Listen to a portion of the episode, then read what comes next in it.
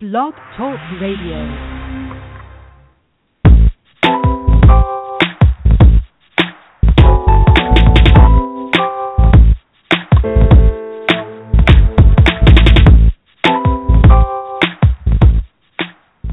Welcome. You're listening to Perfectly Healthy and Tone Radio with your host, Darren Fatman McDuck. And now, prepare to get fat. Hey, hey, hey, what's cracking? And welcome back to another episode of Perfectly Healthy and Tone Radio.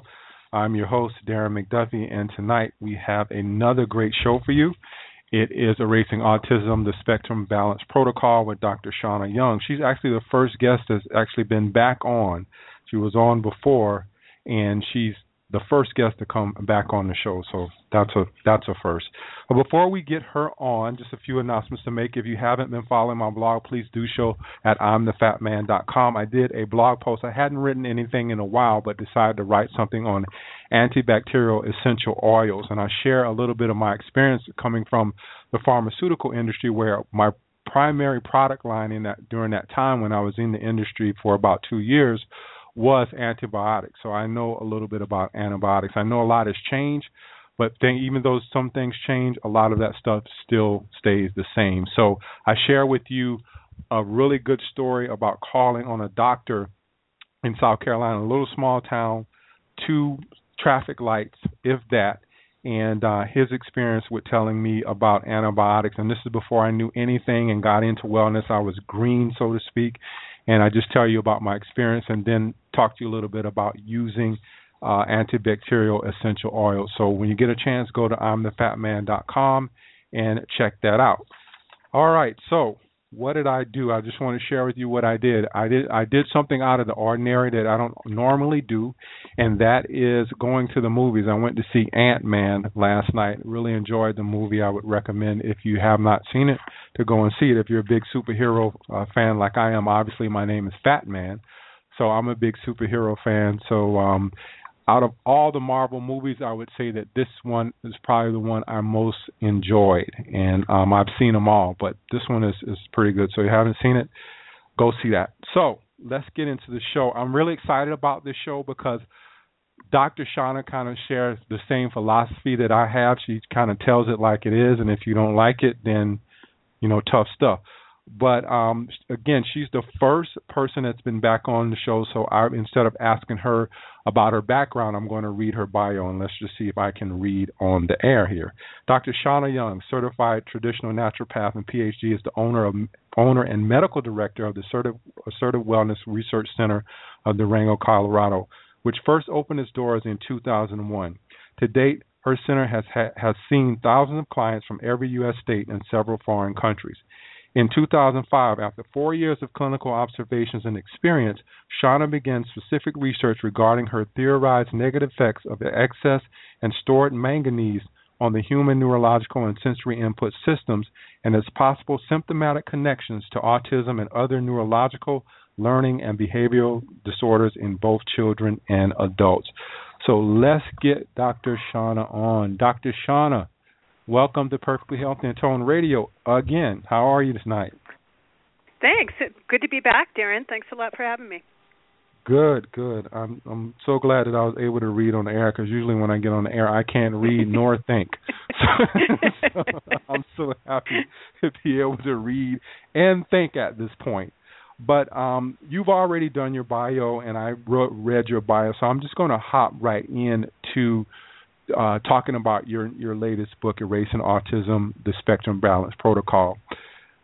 I think you talked about a little bit about this. You kind of shed a little bit of light on it in your last book. But how did you come to discover this whole thing about manganese? Well, it it what I did put it. There is a chapter in my first book that was called the Popeye Protocol, which is originally what we called it, um, just mm-hmm. kind of as a joke in the office. But um, what happened was is that somebody uh, just brought in their child who had digestive issues, eczema, allergies, uh, you know, bordering on asthma, you know, that kind of stuff that a lot of the you know the kids see. And then just sort of as a side note, you know, she said that he was autistic because she did not bring him in to me because he was autistic. You know, that was just you know she was bringing me into for his medical issues. But um he was very he was nonverbal. Um he was very very uh wild. You know a lot of kids are and a lot of kids aren't. You know it's it's very specific to the child but he happened to be one of the wild ones. And um he was you know it was very difficult. His mom was trying to be disciplinary with him and everything but it was it was pretty crazy. Um so when i was working with him she was giving me all the symptoms that he had and it just everything just pointed towards low iron. You know that was just kind of all the, the, the symptomology that he had. So i was mm-hmm. working with my uh computer system that i have at the time. It's called SCIO and I was doing uh, what we call the biobaseline assessment uh, on him, and the word manganese kept popping up. And it's it's not unusual for things to do that. You know, when I'm running the test, sometimes it'll come up with a, a vitamin or a mineral or an amino or you know something, and, and, and you know just sort of mentioning it. But the word I'd never really seen that before, and it just kept coming up and coming up. And so I actually wrote down the word manganese and a question mark on the um, you know on the corner of his sheet you know that I had. And it's so funny I've looked back at that. Uh, there's actually I have that in the book you know so that people can see that. But I've looked at that so many times because that one little word in the question mark has taken me down such a rabbit hole you know of uh, mm-hmm. of uh, you know 10 years of of research now. Um but I noticed if his see iron and manganese use the same receptor sites in your brain and they have to share them so if your iron is low, then there's a very good chance that your manganese might be high because it, it will it is one of the minerals that will cross the blood brain barrier and that will transfer if you know if the receptor sites are low. So I looked and it kind of looked like his manganese might be high. So I thought, well, you know, I I didn't really think that much about it. I'd never really seen that before.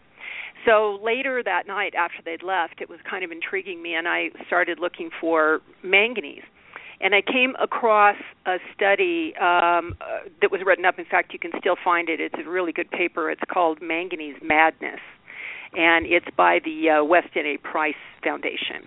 And they were talking about some of the effects of high manganese on neurological system. And when I read that, then that sounded right, you know, because his mm-hmm. sensory input was extremely high. He he couldn't go anywhere near the window of my office without his eyes tearing. Um, you know, the little ding that the you know the door makes when it opens was bothering him, and all it, it's all of his sensory input just seemed very very high. So I looked at this and I thought, well, maybe if I just maybe if I added some iron to his diet, you know, it's hard to supplement iron, and particularly with children, because a lot of times it causes really pretty severe constipation. So you have to be pretty careful. So I thought, well, I'll just add some iron foods, you know. So I just kind of ran down the list in my head of different iron foods, and I called his mom and I said, you know, maybe if we added a little bit of iron, you know, it might help with with all of that sensory input that he's got because he he was sniffing everything like a little puppy and you know all of that kind of stuff. So mm-hmm. she was intrigued and she thought, yeah, that would be okay. And I said, you know, I've never done this before. So I said, would you keep me in the loop and tell me what happened? She said yes. So she called me, gosh, 10 days later, and I was talking to her and she said that his sensory input was going way down um that his sensitivity to light sound and you know was really good and that he wasn't sniffing his food and you know all these things. But i could tell that she sounded very excited. You know there was something. She was holding something back. And finally i said hey what you know i could tell. What's going on? You know what do you want to tell me so badly? And she said well he started to talk. Hmm. and he was completely nonverbal. And i said well what did he say? You know, thinking maybe mama or you know something simple. He was eating a spinach salad. Actually, he was eating it with his hands, and he was humming, and he was really enjoying it. And his mom said, "Boy, you're really loving that salad, aren't you?" And he says, "Yeah, I eat it all up." Said a whole sentence.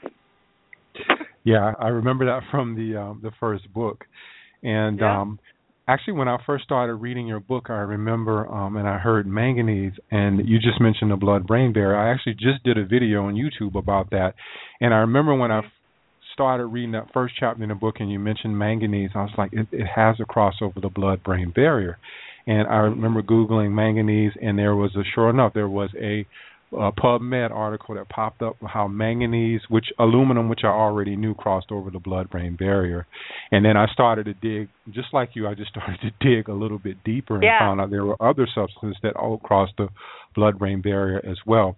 But um, going back to what you said, how that would I actually diagnose? There's a process that I do. Um, someone that I see here in Florida when I'm using supplements called like um, BioMeridian, where they test energy meridians to see, you know, the energy uh, meridians correspond to different parts of your body, and she does the testing for me and tells me what kind of supplements I need, if I need any.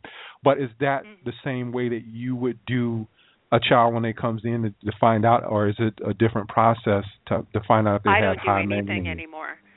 Okay. When it, when originally when I when I first noticed it, and then the first year, you know, that I started really noticing it and all of that, then I was using my my testing procedure that I you know the the, the SCIO that I was using, but I don't use that to test that at all anymore. To mm-hmm. me, it doesn't even matter because what we're talking about here uh, number one it's difficult to test sensitivity you know it's like you can you can do a blood test or a hair analysis or whatever and it might say you know, I've had people that brought in tests, and the test said that the kid's manganese was off the charts. I've also had people bring in tests who said their manganese was fine. I've even seen people have tests that say manganese was low, and yet when we did this this diet, this protocol with them with the high iron and eliminating the manganese, we still had the results that we wanted. So. Mm-hmm being that it's a completely non-toxic po- protocol that it's just food i just tell people to just do it you know, and to mm-hmm. not I don't even worry about the testing.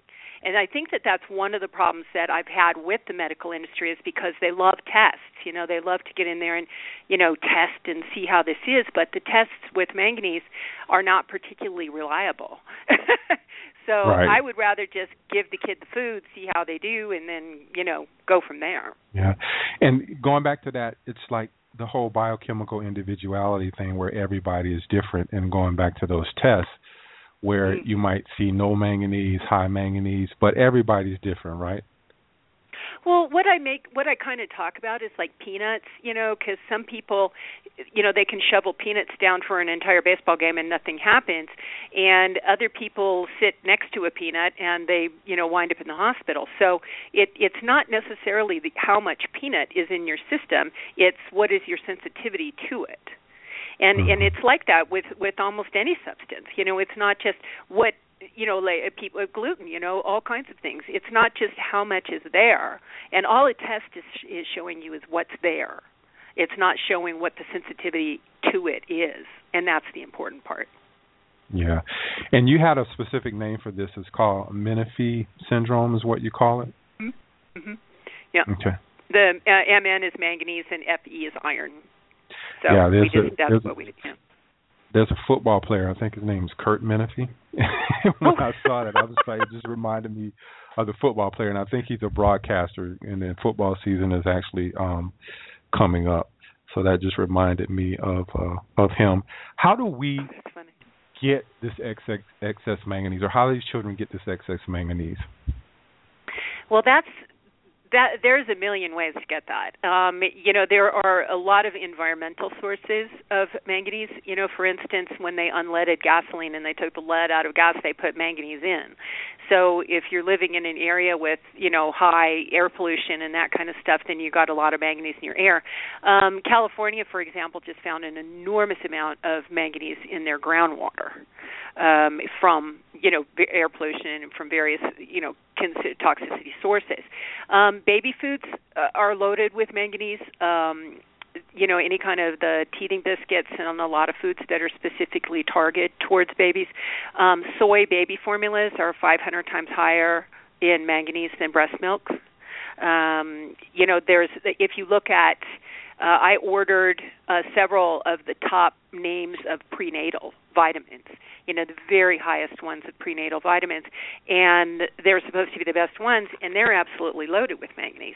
So if you know, I'm looking at a prenatal here in, in my hand, and it's got uh, 450 percent, or no, excuse me, 300 percent of a daily dosage for a 150 pound person. So if mom is getting a 300% daily dosage, manganese will concentrate in the umbilical cord, which means that the baby, which is you know the size of a sea monkey, is getting a, a 450% value of the manganese. Mm-hmm. Mm-hmm. So sometimes it's even in vitro.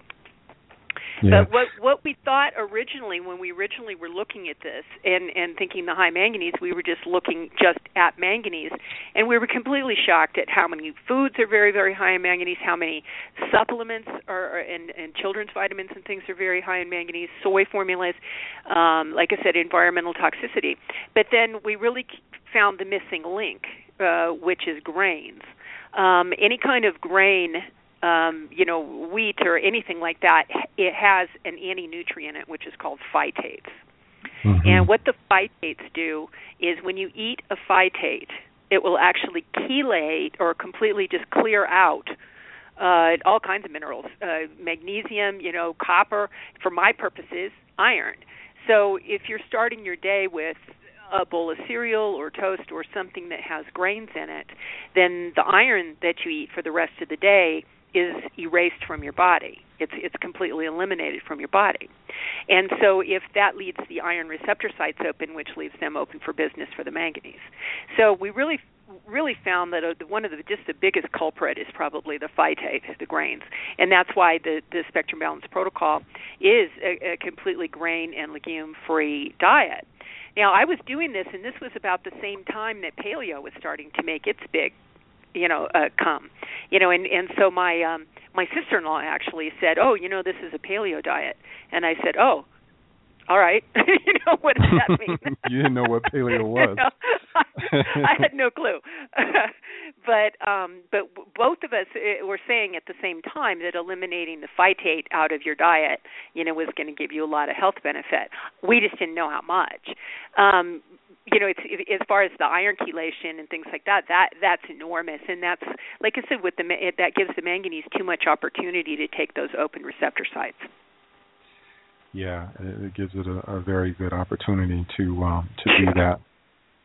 Now, I I have a weird question for you because when I was reading the book, this came to me, and mm-hmm. you said that adults can suffer from this whole uh, manganese iron imbalance, correct? Oh yes. Mm-hmm. Yeah. So I used to watch this show, and I remember that they had these people doing all kind of weird things, and there was one woman that was eating dryer sheets, and and I it just I don't know why that popped into my head. I was like, well, maybe she had some kind of you know imbalance in her brain that would cause her to do something like that, or cause her to have this weird behavior. It's just a weird question, but I don't know if there's anything uh, founded with that. But it just seems like that whole the explaining of the the balance and the manganese and iron balance might have something to do with why you know such weird behavior. But in adults you you did work with an adult who had this kind of imbalance. Were they oh, still I've having with a, hundreds of adults. Yeah that's yeah. yeah and do they still have the same sensory um the sensory um deprivation that's going on with which you see with with kids with the whole thing with um, it's a sensory overload actually. Yeah. Okay. not a dep- it's it's actually an overload but yes they do. But they handle it differently. You know an adult who's who's having the same symptoms as a child is having you know they they are having nightmares and they they put that off to stress. You know well you know i'm working a lot you know i'm having this. They're having lack of focus you know ADD type symptoms. Well i've got a lot on my plate. You know i don't sleep that well. I've i've got family problems. I have bills to pay. You know and so they they take those symptoms and they use them differently. The very first person that i ran across the very first adult um that i ran across with high manganese um, had very interesting symptoms. Um, he's 47 years old. He's been married to his wife since he was 19. He's been with her since she was 16, and they're gross. You know what I mean? You see these guys together, and you're like, get a room. You know what I mean? they're yeah, just, yeah. They're still, you know, very, very, very much involved and in love with each other. So he's is sitting there, and I um, noticed some. He, what he came in for is he said that he was had borderline high blood pressure, and he was developing head tics. You know, neurological head tics. And so they were worried about him. They were looking at him for Parkinson's and various things like that. So I looked, I noticed his manganese was high. So I asked him, I said, Do you feel like you have maybe more sensory input or perhaps paranoia than you would think? Well, the minute I said paranoia, you would have thought that I turned a 10,000 watt light, you know, in his face because he just turned into a real deer in the headlights. And I thought, oh, I better, you know, back off this one for a minute. So I just kind of was writing stuff and you know concentrating on something else and letting him sort of think about it for a minute. And he said, this this paranoia you're talking about and he says can i tell you something? You can tell me if it's related. And i said okay. He said i'm driving down main street here in town and he said and i drove past a real estate office. Now you have to realize that uh, downtown main street there are like 900 real estate offices i mean that's pretty much what main street is here so he says i'm driving past a real estate office and i see what i thought was maybe my wife's car and it was parked by the real estate office and he said by the time i got to the next light I had my wife is having an affair with the real estate guy, and they were going to have me killed, and my children are going to wind up making tennis shoes in Bangladesh. And you know what I mean? It was like he just he just created this scenario right. instantly, you know, from one block to the next, and then wow. he couldn't get rid of it. You know, he was like calling his wife, and he's like, "Where are you?" And she goes, "I'm at home. What's going on?" And he's like, "You sure you're at home?" She's like, "Uh, yeah." but he, you know, but he just couldn't shake it. And yeah. I've come to call that scenario building. And I think that a lot of people that are listening to this right now probably have the hair go up in the back of their neck because uh, an enormous amount of people do this. Um, I had a woman come in and she was very shaky and and pale, and I said, "What's the matter?" And she says, oh, "I almost got in a car accident." And I said, "Oh no! Did somebody come through a light, or you know what happened?" She goes, "No, I just you know the person in front of me stopped, and I and I stopped, and I was only like a foot from their bumper, and and you know if if I would have hit them, then I would have uh, gotten in an accident, and then I would have lost my car insurance, and then my husband would have divorced me, and then I would have, you know." And she had this like you know, ten year scenario of what it would have happened had she gotten in a fender bender. Yeah, that that description that you gave it just eerily sounds like an old girlfriend that I had years and years ago. Uh, the whole paranoia yeah. thing. But um let's get back into kids. Um vegan, okay. vegetarian and the susceptibility of this whole imbalance. You know, I I hate to step on anybody's toes, you know, when it comes to parenting their child, but but I have to just face the facts that a vegan or a vegetarian has got a massively larger chance of doing this. Um the problem is lies in the iron. You know, people talk about how much iron there is in certain vegetables and all of that, but it's not heme iron you know heme iron is only in animal products and heme iron is the iron that's really really absorbable and usable you know by your body and so if you're not consuming heme iron, then you really have a much much higher chance. Um, and I find that in cultures, you know, people know how high the autism rate is in in America, and, and they're appalled. You know, the whole one in 68, one in 54 boys, um, and I actually think it's higher than that. But that's that's what people hear, but they don't understand. In other countries, some of the countries, it's even higher. And in some of the countries where they're more into a vegetarian lifestyle, um, the incidences of autism are even higher than they are in the United States. Yeah, uh, if you're out there listening and you want to call in, you have a question. The number six four six seven one six nine three seven one six four six seven one six nine three seven one. Um, that's leads a it's a really good segue into my next question, and that's I noticed that there were more boys than girls. Is that mm-hmm. a common thing that boys are more susceptible to autism than than girls, and and why is that?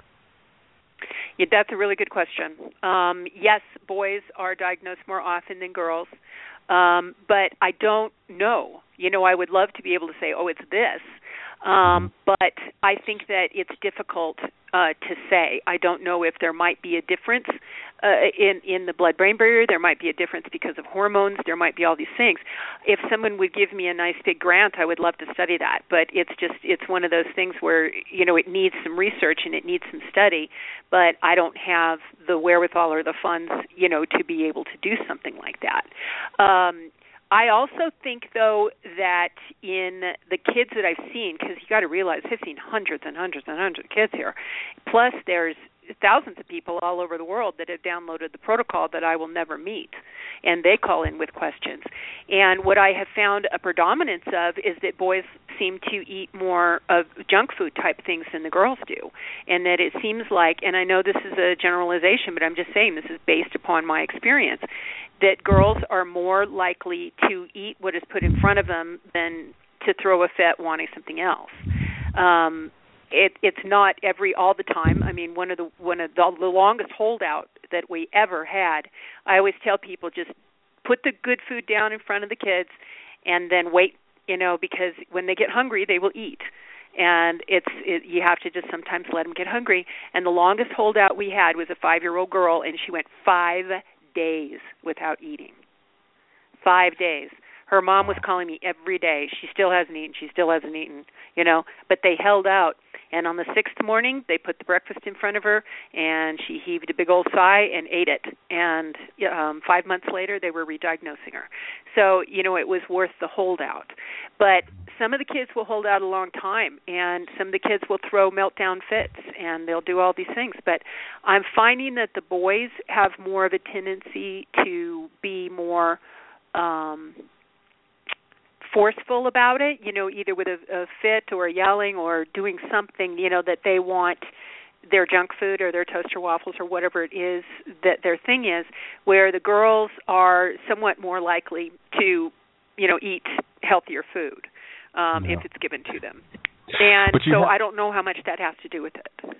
Yeah, but you have one there I remember one gentleman in the book, one kid in the book who said he was going to kill himself if he had to eat eat food from the protocol. But then you were Yeah. there. There was one other uh boy on the other end of the spectrum who said that you know what, I want to do this diet. I really want to want it to make me better. And you, uh, I remember you saying you sat down with him and he said, you know what, I want to try this, uh, and he stuck to it.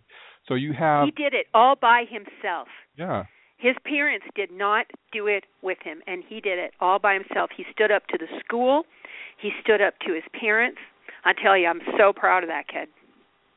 Yeah. What about school? I mean, have you had any problems with these kids when they they say, hey, you know what, I can't eat certain things at school because if I they put me back in high school now and I said I don't eat gluten, now they'd look at me like I was a weirdo. But Exactly. how are kids going to school and and dealing with these certain things that they can't eat? And I remember from the book where um there was a situation where the uh the kid wouldn't eat cupcakes and all this stuff and they thought that the kid was weird. They called home to his parents. I'm like, what the heck is going on if a kid doesn't they want this called junk food? her mother in because she didn't want to eat cupcakes. I'm like, are you kidding me? I mean, she just now that kid. I that you know I I always say I I'm, I know I'm not I'm a doctor and I'm not supposed to have favorites, but oh man, that girl, she just that kid just cracked me up.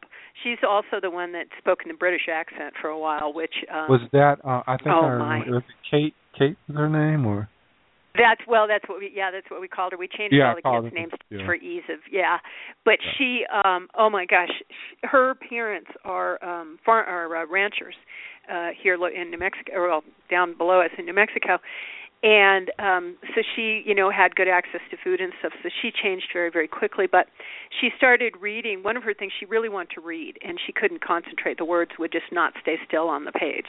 And so when she got to where she could read she just read voraciously and she started reading uh books about children solving crimes in english country homes and she spoke with british accent for several months which was just was- priceless to me uh but she stood up to the school and it was her rules.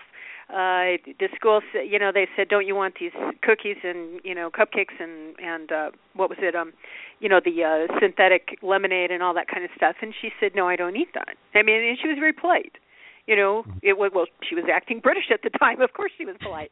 But she was like you know uh, no i don't eat that. So they got all freaked out called her mom. Her mom freaks out leaves work you know runs down to the school and the school is like well she won't eat cupcakes. And she's like I, I, okay. You know? I mean what, what but what's the problem you know?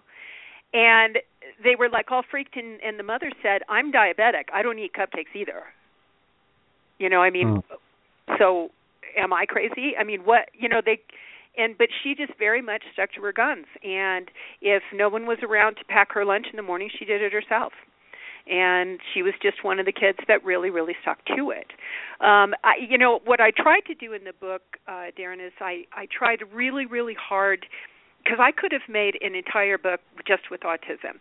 I could have made an entire book just with ADD. I could have made an entire book just with, you know, whatever. But what I tried to do was to show different symptoms and to show different things that the kids did so that people could actually pick out and say, "Oh, wow, my kid does that. Is that what's causing that?" You know, is it high manganese that's making them have these all these bad dreams, or that's making them think that way, or that makes them think everybody hates them, or you know whatever. But the what I have found about the food, because people are like, "Oh, my kid's not going to eat like that." The kids are not the problem; it's the parents. Mm. The the kids want generally once they start feeling better, they really want to stick with it, and it's the parents saying, "Well, this is hard. You know, I have to cook. You know, you can't drive through. You know, somewhere." So it it we've actually had more resistance from from the parents and, and the school especially than we have from the children. Yeah, but and, and the kids are amazing. I mean, the kids want to do this, you know. And I've had lots of them. Like I said, like the one he he did it all himself. Yeah, and one of the things too I just wanted to say about the book is that the book is actually it kind of put me in. I felt like I was in the uh the room with you when you were seeing the patients, the way that you write. Um and even when I got the book, the book was like 300 pages. I'm like, "Oh my god, how am I going to read a 300 page book?" But the book actually flows so much and then when you get to when you get to the cases you're actually able to see how these kids came in you tell you give everything how they came in the things that they were experiencing and then you know you do the one month follow up the two month follow up and you actually get to see how they were successful using this protocol to help them overcome this uh, manganese imbalance. So I would highly recommend the book to anyone out there reading. I know uh, most of the time we shy away from anything that's not YouTube, but you know if you want to learn, if you want to learn a lot about this, and you have a child that's out there, I would recommend picking up the book. And it's not a it's not a hard read. It's not something that's going to put you to sleep because you write in such a humorous way. So it, it's a good book oh, for people you. out there. Yeah, but um, for me, it was very personal because w- I know these kids. You know, it was the hardest part of the whole book was culling down. It took me four months to get down to 75 case studies.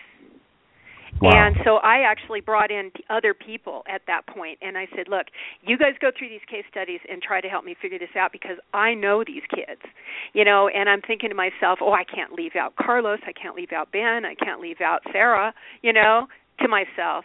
And so I had to get somebody, I had to get a, a, a, a third party to come in and actually start looking through those and to help me get it down to 26 case studies. That was extremely difficult because I remember all these kids' faces and all these kids and all the silly things they did and and how wonderful they were, you know.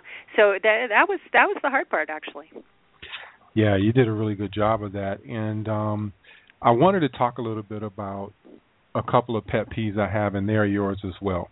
and I could tell by looking. I was just sitting there highlighting as I was reading.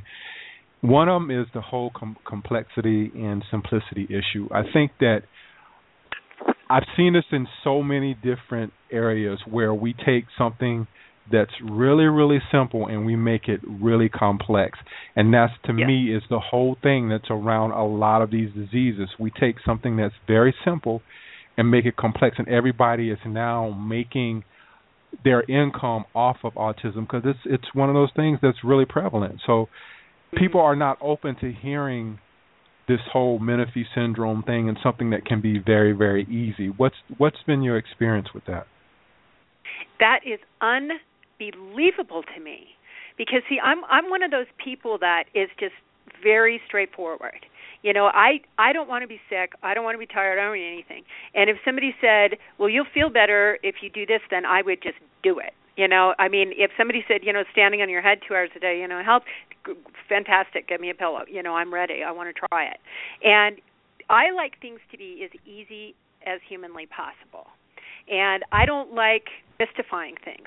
See what's going on right now, and that's one of the reasons that I put one of the kids in there. I'm, I'm sure you noticed that one of the, the children was diagnosed with a chromosome abnormality, Hmm. and this is they're trying to make autism diagnosis very, very, very uh, complex now.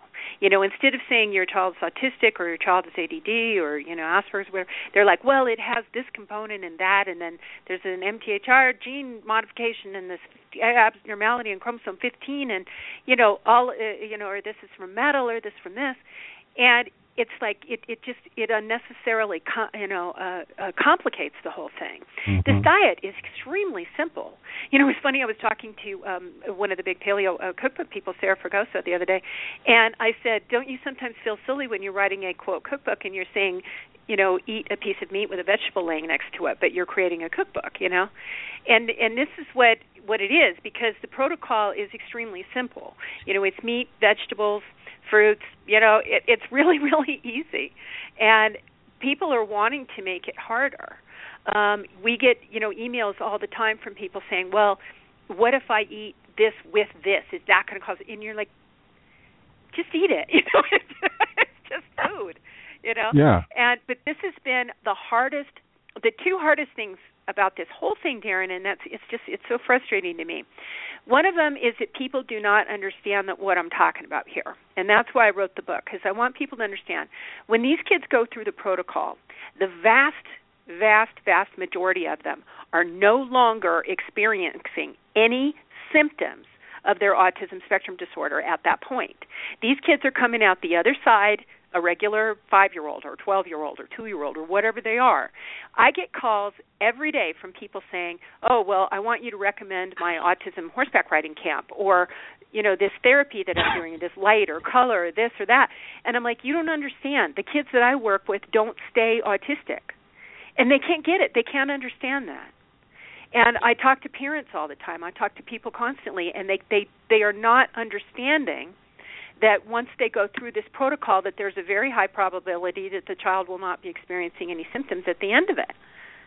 You know or that they'll they'll need catch up you know like sometimes the older kids that are in their you know their teens and and those kinds of things sometimes they need speech therapy or they need things like that you know to get them caught up to everybody else. But they're Mhm. not experiencing the symptoms that were causing the problem in the first place ergo no symptom no you know without it causing it then they lose the symptom that has been really hard. It's been really hard for people to understand that they can just eat you know a, a piece of meat. You know they can have a steak and and some vegetables or they can have you know it it's very simple. You know it, Mhm. this is a very easy and and simple way to eat and and there's a lot of people want a lot of complications. They they're used to the revolving things like oh you're supposed to eat this food on this day for 5 days and then you eat like this. This isn't like that it's like I I had somebody oh somebody I've had tons of people tell me, well my kid only wants to eat three things. I said great, then let them eat those three things until they feel better, and when they start feeling better, then you can expand their diet. But Yeah. we've had kids eat four foods and still recover. You know, but it's and, and also another problem that I run up against too, Darren, and this one is real weird, and I bet you money this is one of your pet peeves, Mhm. is this whole the the kid is fine the way he is. He's absolutely perfect the way he is. Um, Autism Speaks has a new campaign out and a picture of a child, and it says, "I wouldn't change you for the world, but I will change the world for you." And this is this is dangerous because they don't understand what's going on with the kids. I was viciously attacked uh, one day um, on a uh, in a social media situation by a woman in Germany, who was just calling me every name in the book because she has a seven year old who's autistic and he's absolutely perfect and you know how dare i say that that that there he should be healed or changed or that anything you know that there's anything wrong with him whatsoever and i said do me a favor ask him how he feels about it and I Mhm. said, just, I, I said, how, he's seven. Is he verbal? She says, mm, kind of. And I said, okay, ask him if he could feel differently by eating a different diet, if he would do it. So she said that she would.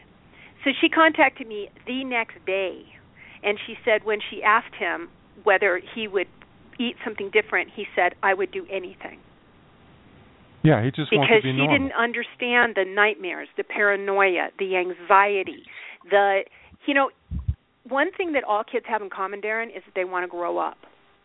They Mhm. want to be adults. They want to ha- go to school. They want to have a job. They want to, you know, they want t- to become adults. And when your only friend is your mom, you know, and when you're nine years old and you're not allowed to flush the toilet because your mom has to come in and check out your bowel movement first, you know, and you know we've got these hovering uh, they call them the helicopter parents, you know, and stuff like that because they're horribly afraid that their kid's going to run out in the street or do something, which is a very real possibility. But these kids, they're miserable. They have no, you know, they don't have any private life, and they they really really want that. And so I think a lot of people, if they're thinking that their kids are, are perfect, that they need to ask them, you know, do you think you're perfect? Are you happy the way you are, or would you like to try something else? Yeah, I think you touched on that in the book. You uh, there's a chapter in there that said we they the parents tend to set the bar too low. Raise the bar. Want, that was the name yeah, of the chapter. Raise, yeah, mm-hmm. raise the bar, and uh, that's what I see with everything. A lot of people accept the whole autoimmune thing. They think that once they yeah. get that, they wear that diagnosis like a trophy. That that was another pet peeve you hit on that. Another one that I believe was at the beginning of the book, and this is coming just from my personal experience when I used to call on doctors, medical doctors, in the farm industry, is one of the immediate things that I knew that I well, that I experienced was the whole ego thing that there were a couple oh. of doctors that I could go in there with anything. I could go in there and say the sky is blue, and they would say the sky is red because mm-hmm. they just didn't want anybody to challenge their beliefs. And I always tell people this that if your doctor isn't really open to hearing what you have to say, you need to switch to to an, another doctor. And you, uh, there was a some uh, correspondence in the book where you had had um, one uh, a confrontation with a doctor or something like that, if if I if I recall correctly. Mm-hmm. Oh, I've had lots of confrontations with doctors. Yeah, um, there's lots of them because they they want. I've had confrontations with medical doctors. I've had confrontations with doctors that are supposed to be um, uh, natural. Mm-hmm. Um, I've spoken to most of the autism specialists in the country uh, you know, I, I had one guy who said that he's working with 800 autistic children uh, that heard me speak uh, in New York, and then called me and we talked about it, and he offered me money to not put the protocol out. Are you so, kidding me?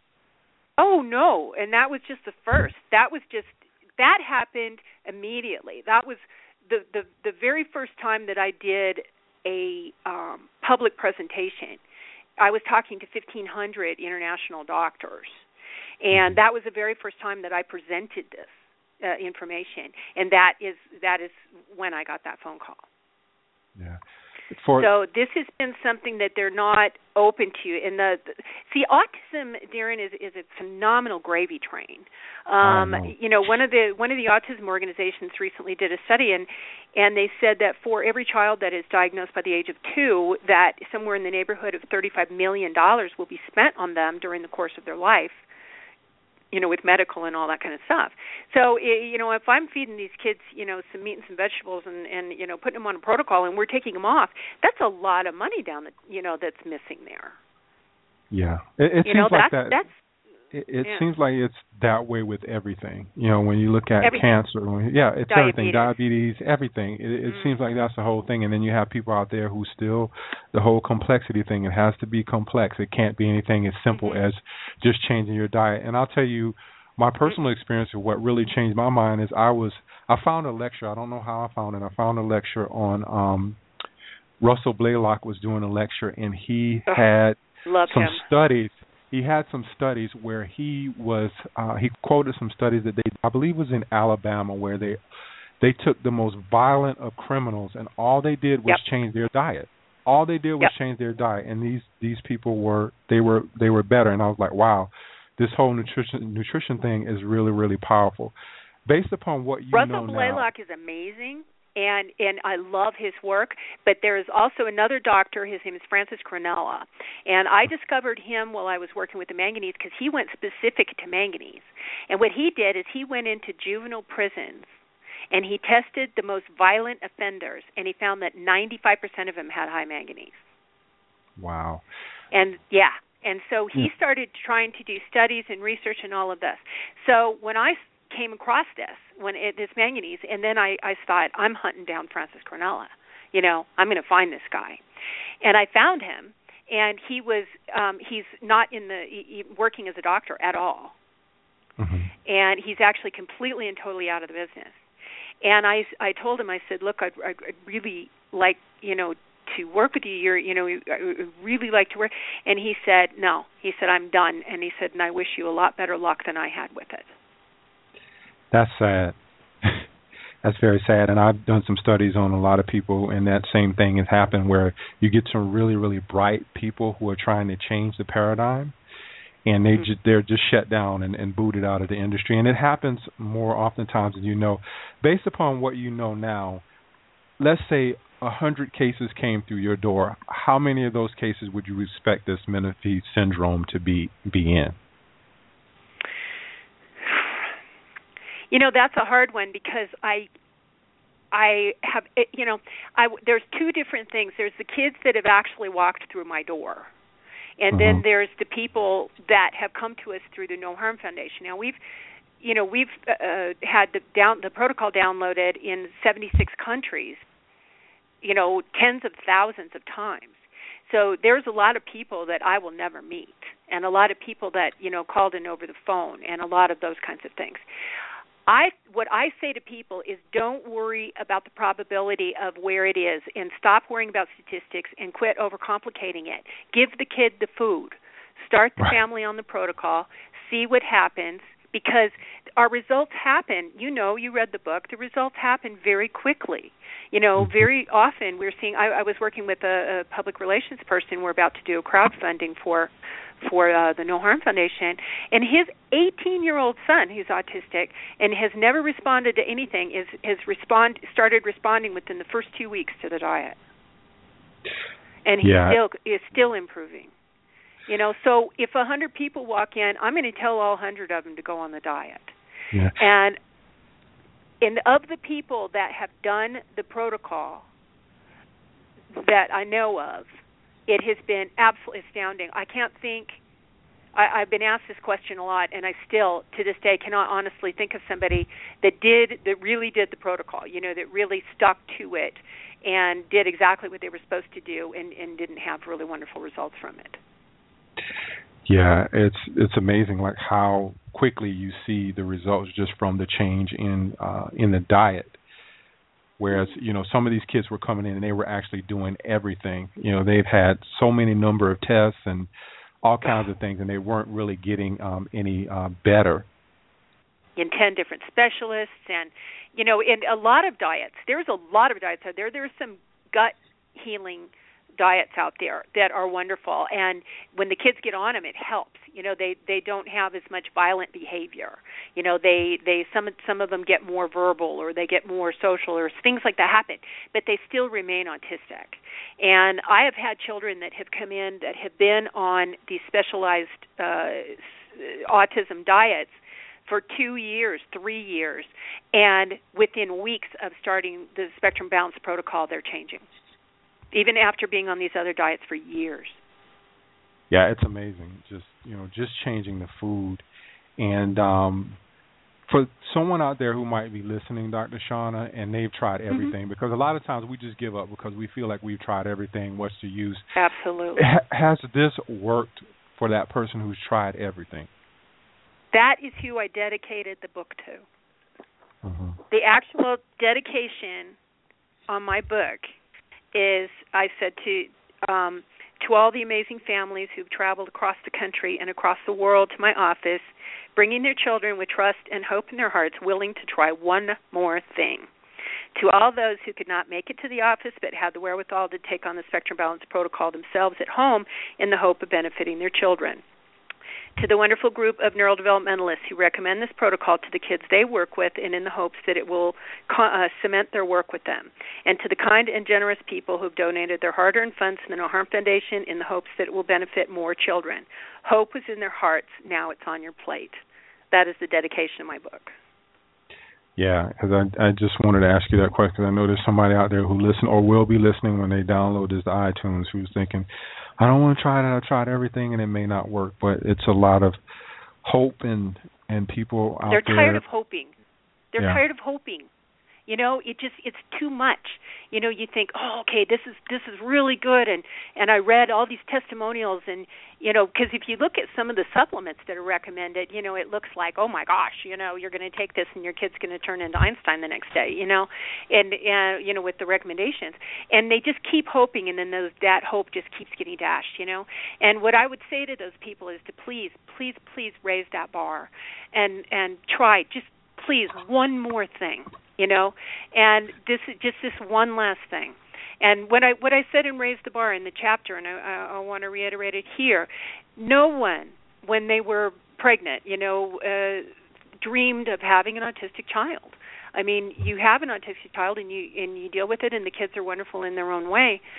But nobody says, "Gee, I hope I have a, an autistic child." You were hope, you know, and what I'm asking people to do is to go back, close your eyes, and think about what did you when you were pregnant you know when and your wife you and your wife were pregnant and and what did you think about? Did you think about your child maybe becoming a novelist or you know having did you did you think about grandchildren or you know were you picturing their high school graduation or you know maybe that you know what what did you want for them before they were born? And i want people to go back to that and make that their bar because the expectation of autism parents has become very, very low. They put a child on a diet hoping that the child will drool less or that they will talk a little more or that they will sleep a little better or that they will become a little more social or something like that. They don't even have the expectation of getting their child back. And I want people to reset that bar and when you when you start the diet, don't think of it, you know, I hope that they get a little bit better. Think of it, you know, go back to those hopes and dreams that you had for that child before he even hit the earth. Yeah.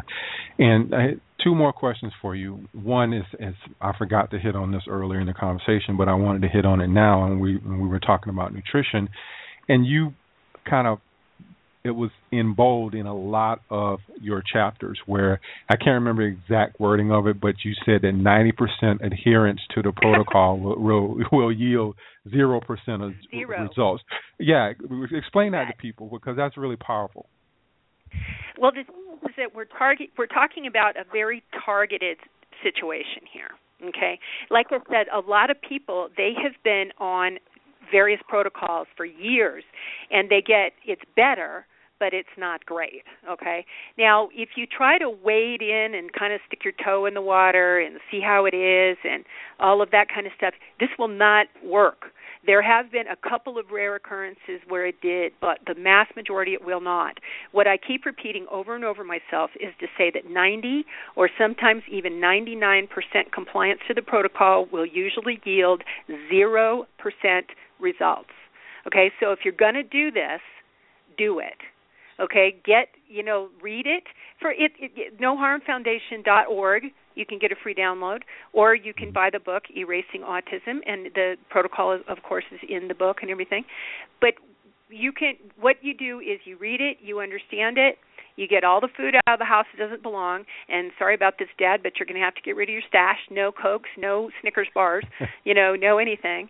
When I have a kid going forward and suddenly they go backwards, that just means they found somebody's stash you know that didn't get out.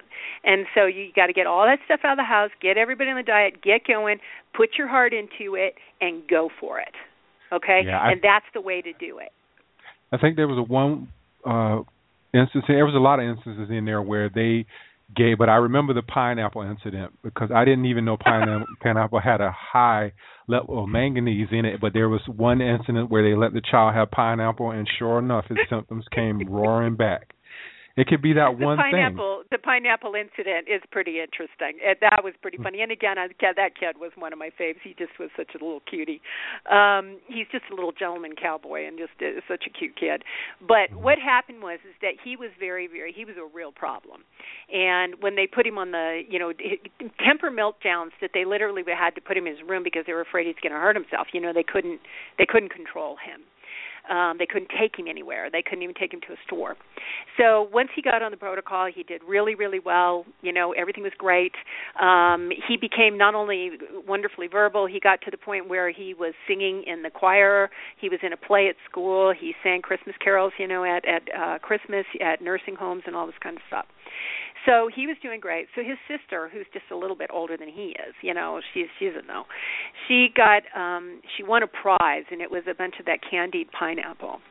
And she didn't really want it, so she gave it to him. And he ate the entire thing, like a pound of pineapple.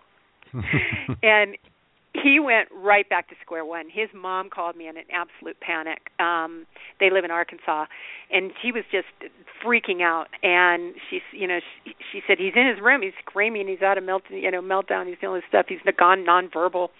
And I said, "Oh man." And she said, "What happened?" I said, "I don't know. I've never had this happen before." I said, "Let's let's see how he's doing tomorrow and and rejudge." So she went in the next morning and he was sitting on the bed and she said he was sitting there shaking his head, you know, like a dog trying to get water out of his ears or something. And mm-hmm. she said, uh, "Are you okay?" And he said, "Oh man, I'm never doing that again." no more pineapple, huh? No man, he was like, "Forget it," you know. But he he was miserable. He he did not feel good at all. And he said she the way that he described it, she said he sounds like he's saying he has a hangover. Wow. It, it, yeah. it, it amazes me how pineapple can just simple pineapple, something that we think is healthy, can mm-hmm. bring on those those types of types of symptoms. And the spectrum balance protocol actually includes it's three phases to the protocol. Correct. hmm Okay, the first one is strict, and I want people to stay very strictly. Now, on the way that the protocol is laid out is it's on to you, and if, if they want to see an example of what it looks like, they can go to the No Harm Foundation website and look at it. What it does is it says best choices, and then the moderates, and then avoids. Okay, the best choices create change. The moderates don't stop change. You know, they don't put it back, and the avoids cause backslide. It causes it causes backward progress. Okay, so what we try to tell people to do in phase one is to try and make the make the uh, the best choices list their shopping list. You know, just try and eat the best choices. You know, try and make the moderates something that you throw into the soup too. You know, as, as opposed to uh, like a main course. And then phase two is more balancing with the moderates. It, the, you know, the the food list becomes much larger because then you're eating the um, you know the the best choices and the moderates in more of an even fashion and then phase three is really really close to just being a, a, a regular paleo type diet you know where you're avoiding grains fumes but you're still you can actually go back to eating pineapple and blueberries and things. It's just that you always have to be careful of it. it it's one of those things darren. If you knew that you were sensitive to peanuts or something then you wouldn't you wouldn't eat them. You know you would just right. or if you did it would be in extreme moderation. You know somebody gives you a cookie oh, okay you know.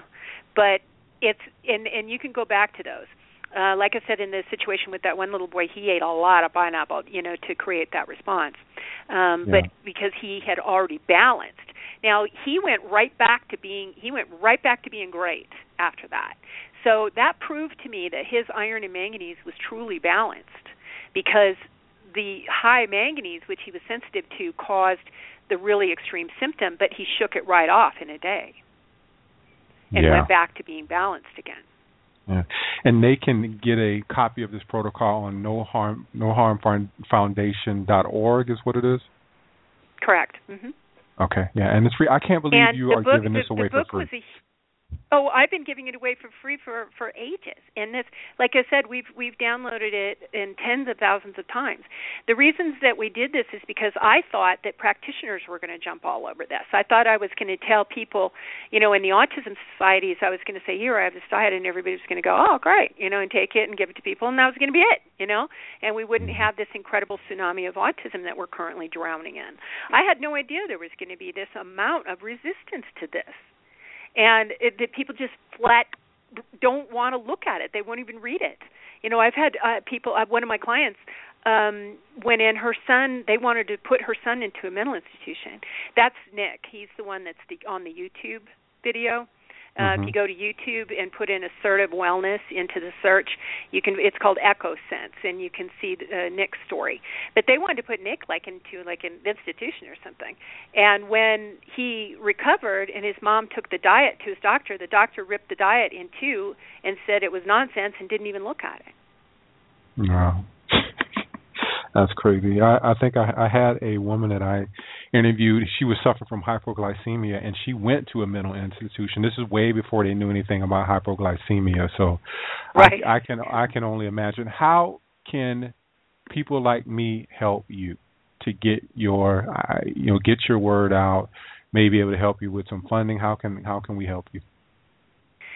You can people can help by buying the book, reading the book, passing it around to their friends talking about it because you know what? Somebody listening right now somebody listening right now knows somebody in the media because mm-hmm. we have to get this word out because the word is being suppressed and we have to get it out. And we need people to talk about it and we need people to get other people to talk about it. Um, i need people to read the book and review it. To, i need we need it to get out there so that people understand that this is even out there. Um, and like i said if the uh, donating to the No Harm Foundation. We are a 501c3. It is a tax deductible donation. Um, we are about to do a crowd fund because because of the book, there is now a, a, overwhelming demand for like an app, you know, that you can put on the phone so that people can use it in the grocery store. You know, we have all of these things that you know we're getting no Harm Foundation is a small unpaid staff, and we're getting so many emails, you know, and we're trying to answer them as quickly as possible. But there's not that many of us, you know, so we're just we're trying really really hard to do everything we can. But if we can get the word out more, if we can get some more staff, if we can get some things like that going, but if you would consider donating to the No Harm Foundation, just understand that your money is not being poured into a black hole of research. Your money is going into something that has already been proven to work. And the yeah. No Harm Foundation works for families. Yeah. Get the book, guys. Uh, it's available on uh, Amazon. You can go and get the book there and read it. And again, like I said, it's a really good read to just watch how these kids come in and watch the transformation. And it was real brilliant of you to to do these case studies to to keep everything pretty detailed so you will know what exactly is going on because there's a lot of false research out there uh, going oh, around right yeah. now. yeah. But I thank you, Dr. Shauna, for being on. I kept you a little bit longer than what I expected, but I couldn't. Your book has so much more that we didn't even discuss. I just feel like I skimmed the book. I read the whole well, book. good. But Let's do the another interview, show then. yeah. you know, I'll have you back. What's next for you? Are you doing anything, another book, or what's yeah, next? we're promoting promoting the book right now real heavily. I've been I've been traveling a lot and I'm doing a lot of lecturing. In fact, I've got some overseas inf- things right now, um, some things like that going on. Um, so mostly I'm working with uh, the No Harm Foundation at this point. So we're trying very hard to get that going better so that we can better get these services to people that really want it. I want to create a practitioner network. I want to have so that you can go to the No Harm Foundation website and look up a doctor that's in your neighborhood. You know, and some somebody that can help you do this and somebody that can help you keep an accountability towards it. So that's what I'm working on right now. I'm trying to make the No Harm Foundation the the absolute best charity that anybody could possibly go to, and that they can get everything they need to help uh, anyone, uh, child or adult, that's on the autism spectrum. Cool. Cool. And I'm going to do a plug for your enzymes. I absolutely love your enzyme. It's the only thing we really oh, use in my house and I love them. I've been getting them for. I can never like not have them in the house now. So, uh, and well, I those have, are going nuts on, on. Amazon, so you're not the only one. Everybody loves those. yeah, yeah, and uh, I have them on my blog. If anybody wants to check that out, just go to the blog, and it's right there on the sidebar, and it takes you right over to Amazon to to purchase that. So, Dr. Shauna, thank you so much for uh, being on. I really appreciate it. Really love the book. Thank you. Thank you, Darren. All right. Have a great night. You too. Good night. All right. Bye bye. All right. Powerful show tonight. For those of you out there who have uh, children who have autism, this is something that you can try, and all it is is a dietary change, and no more appointments, none of that stuff. You just do the dietary change, changes, and it's actually free. You can go and download it for free, and you'd be helping Dr. Shauna Young out, which um, I think is is something we just need more truth. There's a lot of things out there that are false. We need a lot more truth, and we need a lot more people uh, talking about these types of things and how we can get the message out there a little bit more. So next week we'll have Dr. Janet Roseman on. She has a book called If Joan of Arc Had Cancer. And we'll be talking to her next week. Should be a, a powerful show. A little bit of a different book. Um, she gives you some tips on things to confront when you are diagnosed with uh, cancer, and um, should be a great show. And then I'm waiting to schedule another show after that. I'm just waiting to hear back from uh, someone else with regards to um, being on the show for the, I believe the first week of August. But again, powerful show tonight. I'll see you next week, same fat time, same fat channel. Peace and love. Good night.